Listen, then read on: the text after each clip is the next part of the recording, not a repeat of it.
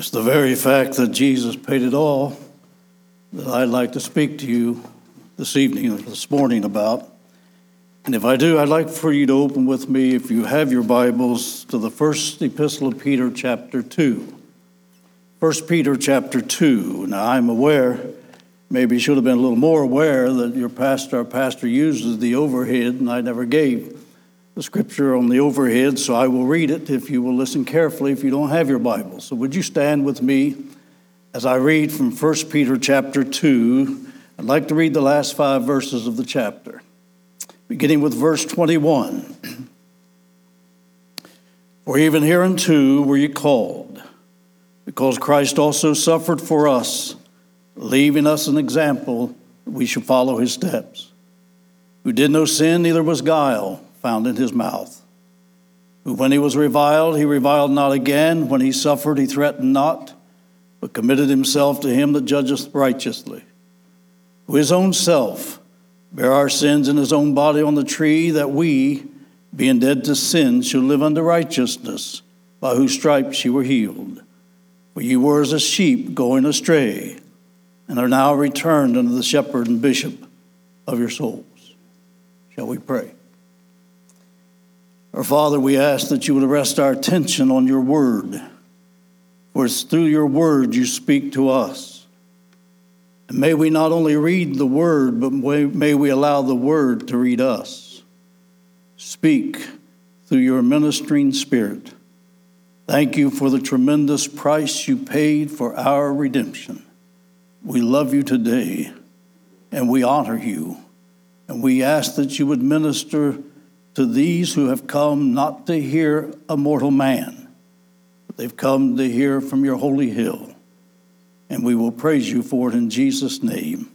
Amen. You may be seated.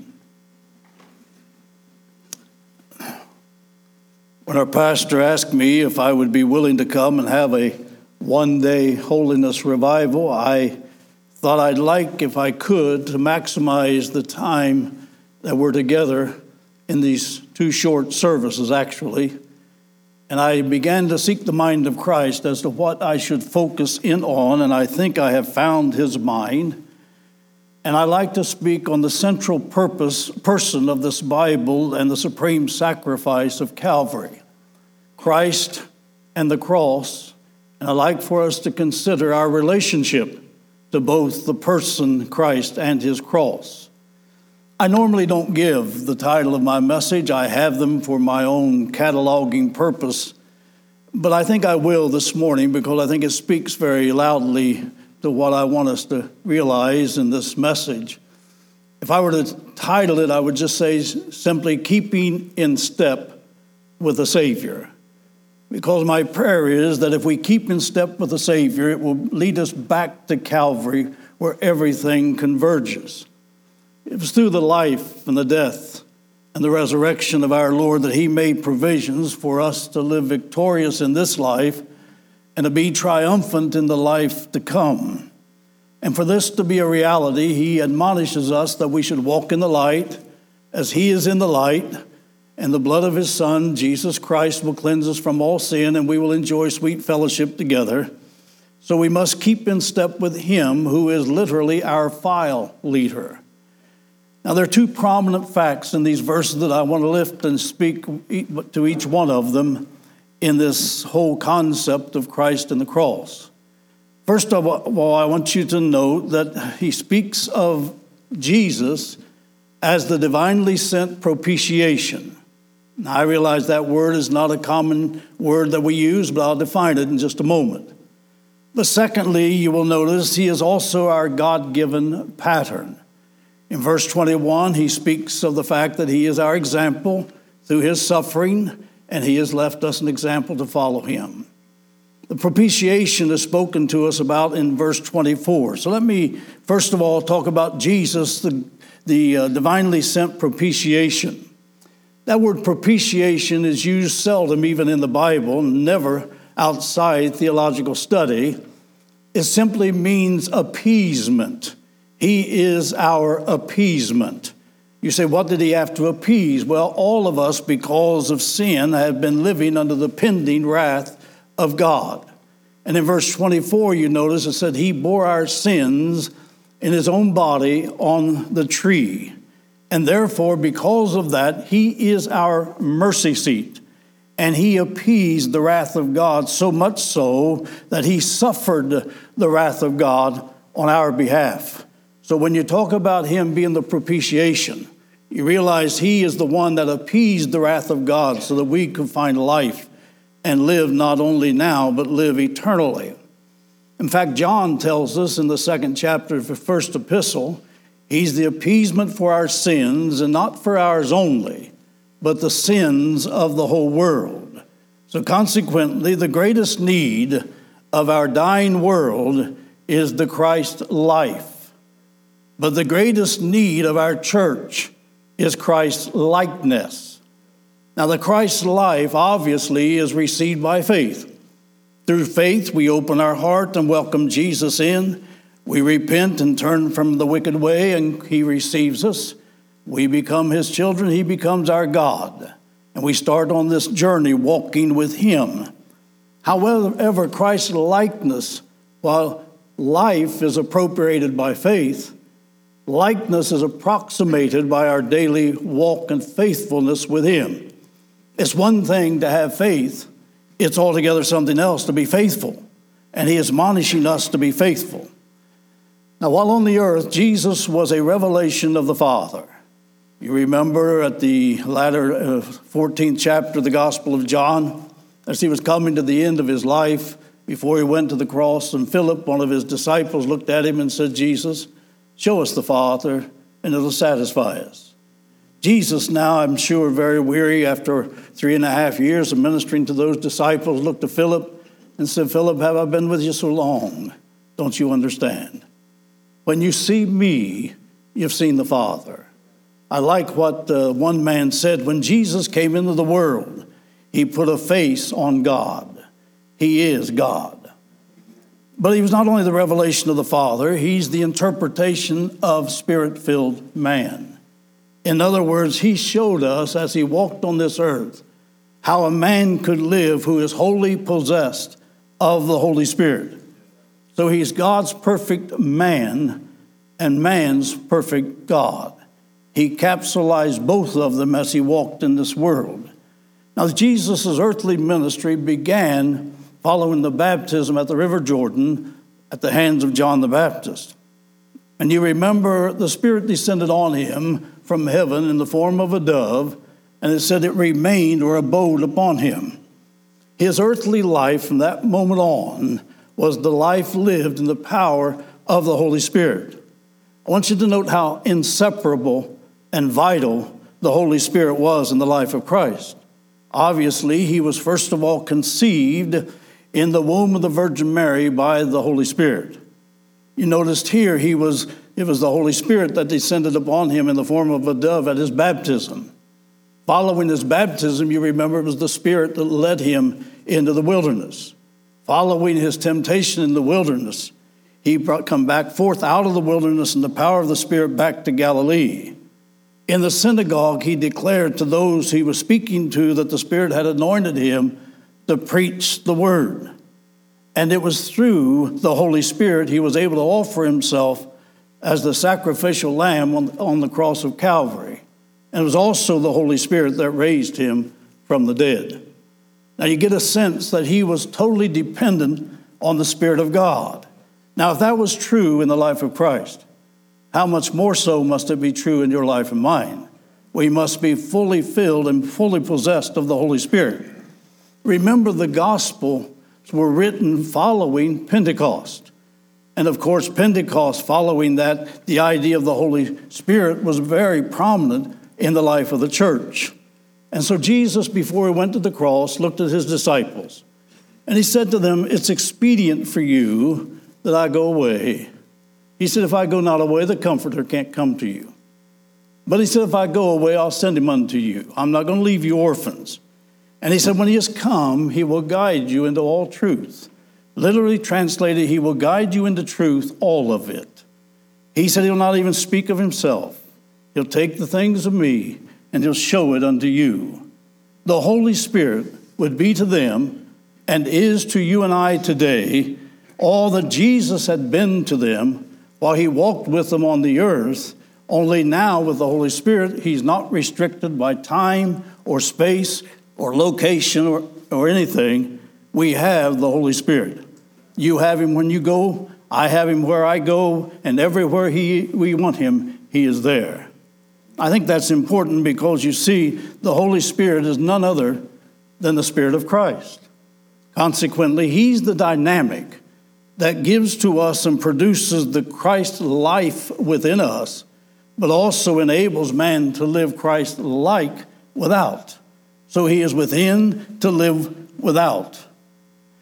We use the word holiness, and it's a very uh, broad, comprehensive term uh, oftentimes, and I think sometimes we sort of segment it too much and we capsulize it more than it should be. The Holy Spirit begins the moment one is born again. In fact, even though one is born again, it isn't long, he soon discovers there is a corrupted self love remaining It's called by many names in the Bible. In fact, this is why Jesus primarily died. It's carnality indeed, it's enmity, it hates God, it's hostile to God, it's not subordinate to the law of God. Even though we are Christians, even though we're born again, this corrupted self love is still remains in the heart. See, when man sinned, it caused him to curve into himself. And this perversion came about as a result of the fall in the garden, and all of us have been afflicted by that perversion. It's the remaining corrupt love that hinders us from loving God with all of our heart and all of our soul and all of our mind and hinders our being able to be pleasing to Jesus. By the way, it's very important that we be pleasing to Christ. In fact, he over and again said, I do always those things that please the Father. It was the Father who said, This is my beloved Son, in whom I am well pleased. It says in 11th chapter of Hebrews, verse 6 He that comes to God must believe that He is, and that He is a reward of them that diligently seek Him. For without faith, it's impossible to please God. So the measure of our faith in Him is the measure of His pleasure in us. And He is calling us to be pleasing to Him. Now, the desire to please Christ arises out of our relationship to Him. This desire is initiated the moment one is born again. I found that to be true. And I must say, one who is truly born again. I have a difficult time when I see going through a mere process at an altar and then never seemingly change in our walk with God and our love for Jesus and our concern for souls and our desire to know more about the Christ we say we love. As any baby that's born in the world physically, immediately, that baby cries out for food. It needs to eat, it needs to grow, and he cannot grow without drink and, and food. That's not only true physically, that's true spiritually. When one is born again, all of a sudden there's a hunger for holiness and righteousness. Blessed are they that hunger and thirst for righteousness. Jesus says, they shall be filled. Now, in order for that to continue, we must keep in step with the Spirit. And if we keep in step with the Spirit, it will eventually come to the realization, and we will be awakened to a painful acknowledgement that there still remains something within our heart that is displeasing to Him and is a deterrent to our fellowship with Him. I recall four weeks after being converted, that realization came to my own heart. And I had to come the second time, as the hymn writer wrote, for cleansing from the inbred sin, to have that which deterred fellowship and hindered my walk with Him, so that I could be cleansed through and through. In fact, I believe that's acknowledgement is all that's going to generate conviction for deliverance. Sometimes we do everything we can to get people to go on and be sanctified. If you love Him and you find something remaining in you after you've already received His mercies and sin forgiven that is displeasing to Him, you don't stand back and think that's normalcy. You come to find deliverance from that which is hindering your walk with God and your relationship with Him. Christianity is not a mere religion. It's not a ritual, it's a relationship. It's not a somewhat, it is a someone. It's a relationship between people. In fact, the reason holiness is so imperative is because holiness is the only standard with which He can fellowship with you and me. I can assure you, darkness cannot fellowship with light, and love will not tolerate hate, and holiness will not support sin, and rebellion will not be tolerated by His sovereignty. Therefore, there must be a standard by which He is pleased to fellowship with you and I, and that is, as He which has called you is holy, so be ye holy. Let me just take a little closer view when you talk about these two loves, self love and Christ love, they cannot exist side by side because you see, each by nature are exclusive. When Paul, after his conversion on the road to Damascus, he came to a point in time when he had to experience a crucifixion within himself. You understand the new birth is not death, the new birth is life. And yet there was something remaining in Paul that had to die. And Paul cries out in Galatians 2 I am crucified with Christ. Nevertheless, I live. That I am crucified, he, he's talking about, is this corrupt self love. It's not the self consciousness, obviously, because Paul was a great minister of the gospel thereafter, wrote 13 epistles in the New Testament. But there came a crisis moment where this self love, this ego, if you please, had to die. So we must be crucified with him. And when the cross is internalized, this corrupt self love dies. The old hymn writer wrote years ago Must Jesus bear the cross alone and all the world go free? It's nice to talk about Jesus dying. No, he said there's a cross for everyone and there's a cross for me. And we don't like to talk too much about dying. You see, the center of gravity when we experience this crucifixion shifts from a self centeredness to a Christ centeredness. A circle cannot have two centers, it can only have one. Otherwise, it becomes an ellipse. That's why James says, Cleanse your hands, sinners, purify your hearts, ye double minded. And therefore, we no longer are double minded, we become single minded. We love Him with all of our heart, all of our soul. And so the Spirit of Christ comes in the new birth with the express purpose to gain our consent and our cooperation for Him to purify our hearts from this corrupt self. And it's only then that He can truly live in us and love through us. And when Christ is enthroned, it enables us to translate the Spirit of Christ into a recognizable pattern of Christian behavior. Jesus said in John 14, speaking of this relationship, holiness being a relationship, if you love me, keep my commandments. Did you notice the link was love? The link between you and me is love. If you love me, keep my commandments. That's why he is the propitiation for our sins, not for ours only, but the sins of the whole world. But I want you to note he's the divinely given pattern. In other words, Jesus suffered for us, leaving us an example. I'm trying to wrestle whether I, I want to deal more with this tonight, but there's something to be said about this suffering. There's an interesting occurrence that's hard to convey, but I'll try to be very delicate. Years ago, there was a man by the name of George Fox. George Fox was the founder of the Quaker religion. George Fox was a godly man. But after he started serving God, he said in his own testimony, he still found something within him that wouldn't be patient or tender and kind. He went into the cemetery, got down on his face before a tombstone, and he begged God to deliver him. And said, God came and cleansed that from him, entered inside and shut the door. And George Fox became a powerful man of God. So much so that he was a tremendous conviction to Oliver Cromwell. Oliver Cromwell in England, of course, was the Lord Protector of England. So much did he convict him that Oliver Cromwell decided to put him in a dungeon. 1656, they placed George Fox in Doomsdale's dungeon. Here's what I need to be delicate, but it was a deep, dark, stinking cesspool where the prisoners' excrement, urine, and garbage had been dumped in for months.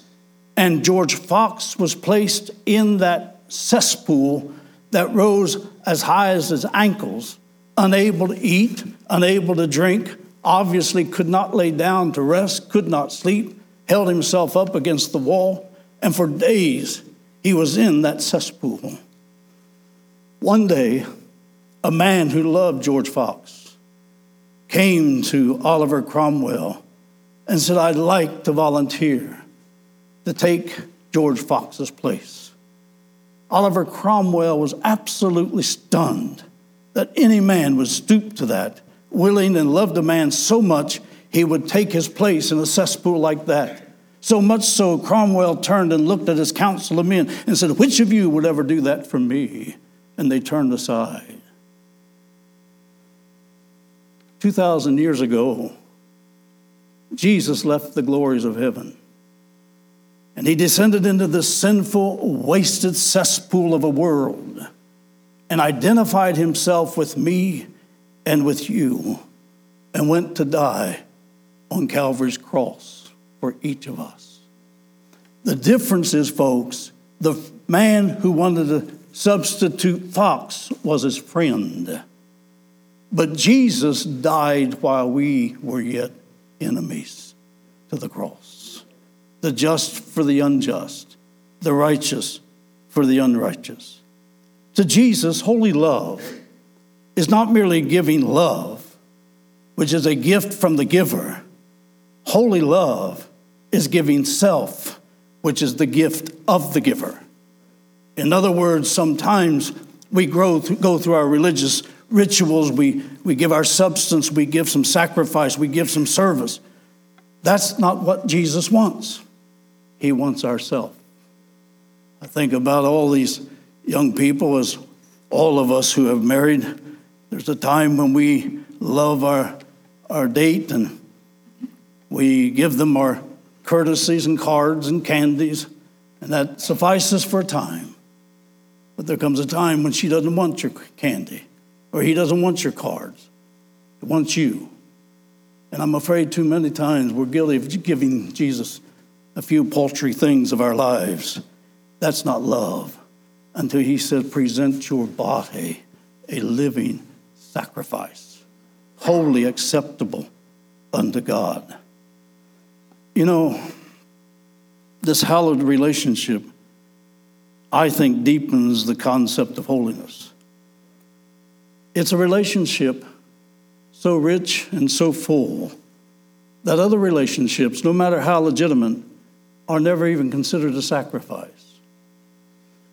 Once you get a glimpse of the beauty of holiness and its enduring love and all of its purity, if you do not follow hard after holiness of heart and life, you will forever be dissatisfied, for you have come to get a glimpse of what might be.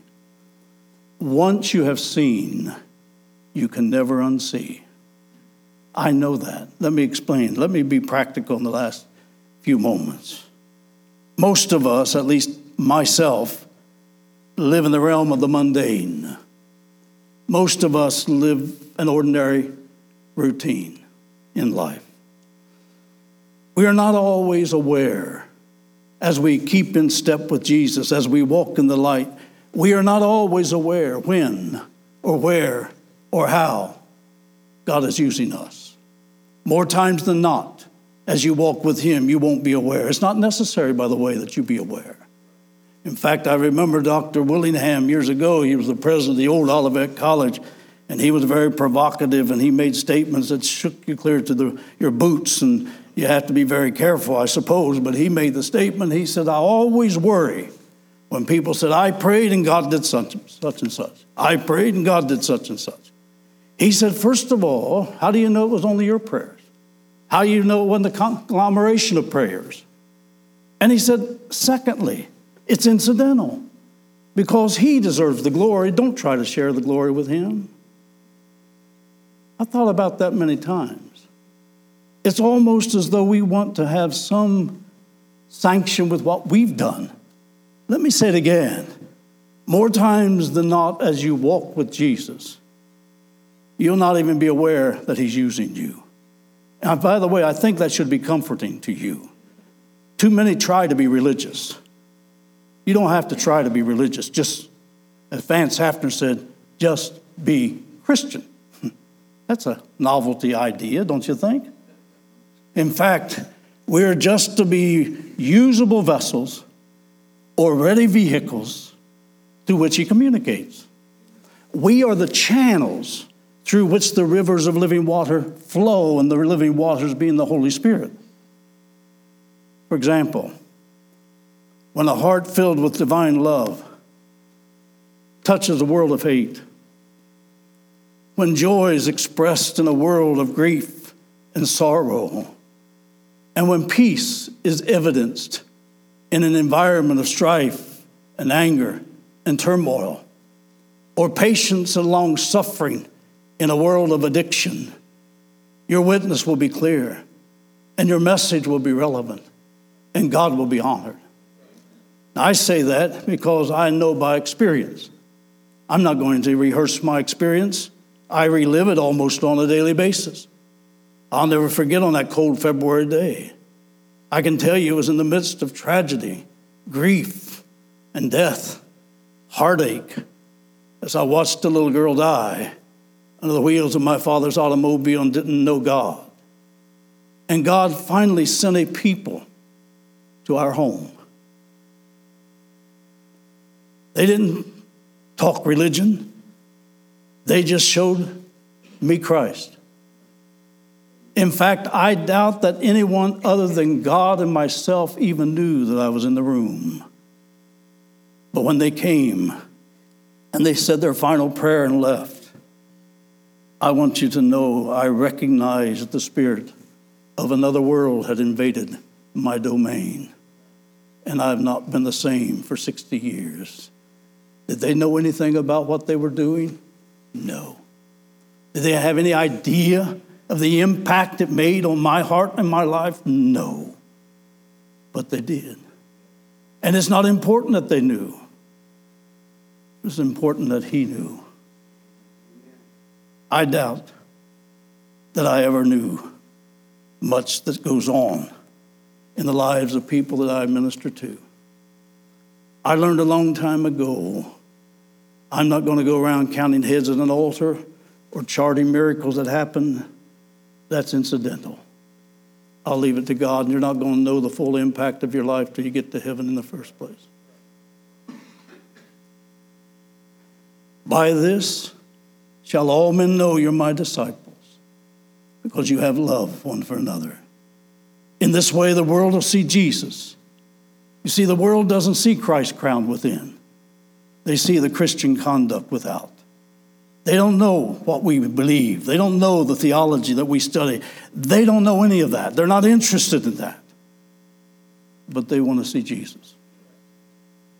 I can't tell you that strongly enough. And the Holy Spirit is that person that comes who becomes the inner dynamic in your heart that makes Jesus real to a dying and a hurting world. Whatever else holiness is it's Christ likeness. Simple, isn't it? Christ likeness. Why? He's our divine pattern. He suffered to leave us an example. One of the things I like about studying Christ, there is a naturalness about Christ. Nothing forced, nothing phony. I, I abhor pretense and phony. I absolutely abhor it. In fact, I have to pray for myself. But Jesus is not only infinite sanctity, folks, he's infinite sanity because he is the most balanced figure that ever walked across the pages of human history. And I've never been ashamed of him. And I'm glad to testify to him. Ours is to keep in step because if we walk in the light as he is in the light, he orders our steps. Aren't you glad He does? I don't want anybody else doing it. I want Jesus to do that. John makes a statement in his epistle As He is in this world, so are we. Who? Did you hear that? I didn't say it, John did. As He is in this world, so are you. I don't think there's a stronger statement in the Bible that speaks louder of our union and our identification with God. Can you say that? In fact, uh, when we are as He is, we not only have the approval of God, and we not only have the pleasure of His Son, we are a welcome witness to a dying world. Let me close in sharing this. I love to read history, maybe more so than I should. But I remember reading an incident of a man by the name of General Chang. General Chang was a ruthless general in the Red Chinese Army. He was guilty of thousands murdered. One day, in the midst of a war, he literally destroyed an entire city. Over a hundred Christians died. A hospital that was 30 years in the making was blown up, patients, doctors, everything except for one missionary doctor. When the dust cleared away, they took the missionary doctor captive. And finally, the missionary doctor said, I'd love to have audience with General Chang. And finally, they came in and they looked at General Chang and said, General, that foreign devil wants to speak to you. So bring him in. The man walked in in his own humble, godly fashion, looked at the general and he said, uh, I want to ask a favor of you. General looked at him and said, I probably won't abide by it, but go ahead and ask. He said, May I have the privilege of tending to your sick and wounded men and women? He said, You see, I have no other work to do. Could I serve you? They said General Chang could not get over it. He couldn't believe that came out of his mouth. In fact, it said he went to his wife, who, by the way, and I don't think it was his first wife, she, be, she was a Methodist. And he looked at his wife and said, Honey, an amazing thing happened today. A missionary doctor came to me. He called him the foreign devil, came to me, who was a doctor in the hospital I destroyed. And he asked if he could serve the healing of my own people. She looked at him and said, Amazing? I said, That's not amazing. That's simply a man acting out his faith. And he said, If that is that foreign devil's religion, I too will become a Christian. General Chang became Chiang Kai shek, who was an ally to the Western world, who assisted us greatly in the defeat of the Japanese during the Second World War. Just being a Christian, just keeping in step with Jesus. You think he prayed all night? No, he was always up to date. He just walked with God. I want to ask you are you walking with him? I ask um, Amy. I'm going to ask her to come now. She said, make sure it's not done subtly. So this is not subtle, Amy. If she would lead us in a hymn. She said, not very many people know the hymn. Well, I'm going to find out. And the hymn is Lead Me to Calvary. King of my life, I crown thee now. Thine shall the glory be, lest I forget thy thorn crowned brow lead me to Calvary. May I be willing, Lord, to bear daily my cross for thee, even thy cup of grief to share. Thou hast borne all for me. Lest I forget Gethsemane, lest I forget thine agony, lest I forget thy love for me, lead me to Calvary. We're going to sing the first and last verse. In a moment, I'm going to ask you to stand with me will stand. And going to ask you to do me a favor. Sometimes we need to reconfirm Yes, Jesus, I want to keep in step with you. Take me back to Calvary. If there's any one place I visit more than anywhere else in this Bible, it's the foot of the cross. Take me back to Calvary. Let me see what you've done for me. I won't have to be compelled to serve you. I'll serve you with gladness and with joy. And I'd like, if you would, as we sing these two verses, to come and stand across the front. Those of you who say, I want to reconfirm. Yes, I'm going to walk in the light and keep step with you, Jesus. Because one of these days, folks, we're going to triumph in that grand city. I don't want to miss it, neither do you. I've asked our pastor, prayer pastor Bob, to pray for us when we close these two verses. So if you would just come as we sing, let's mind God today. Would you? You just move out right now as we sing. King of my life. King of my life. I crown thee now. Crown thee now. Thine shall Thine be glory. shall thy glory. Yes, lest I forget. I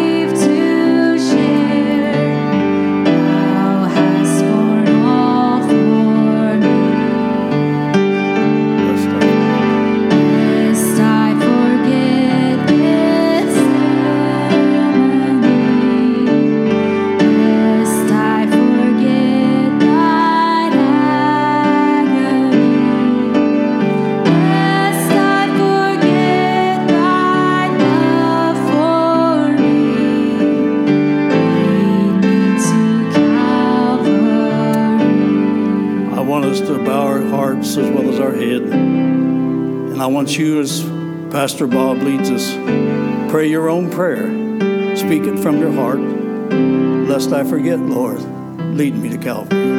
Pastor Bob. Thank you, Lord, for dying my death.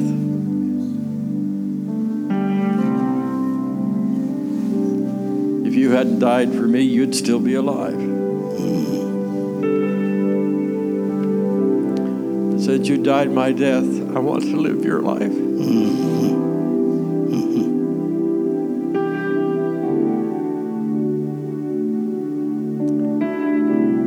It was in Gethsemane that you prayed, Not my will,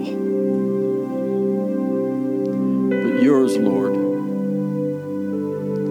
May that be our prayer this morning. What we want, what we think is important, is so insignificant compared to what you know is important. We want to be used, Father, even without our knowing it.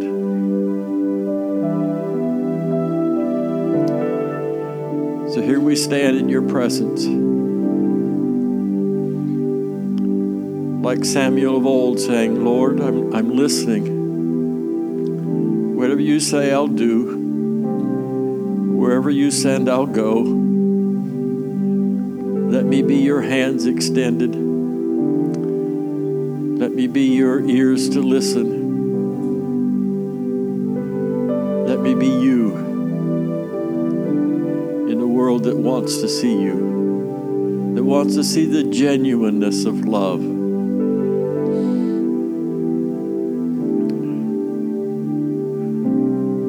I believe you've heard us pray. And we're not asking you to do something that you don't want to do.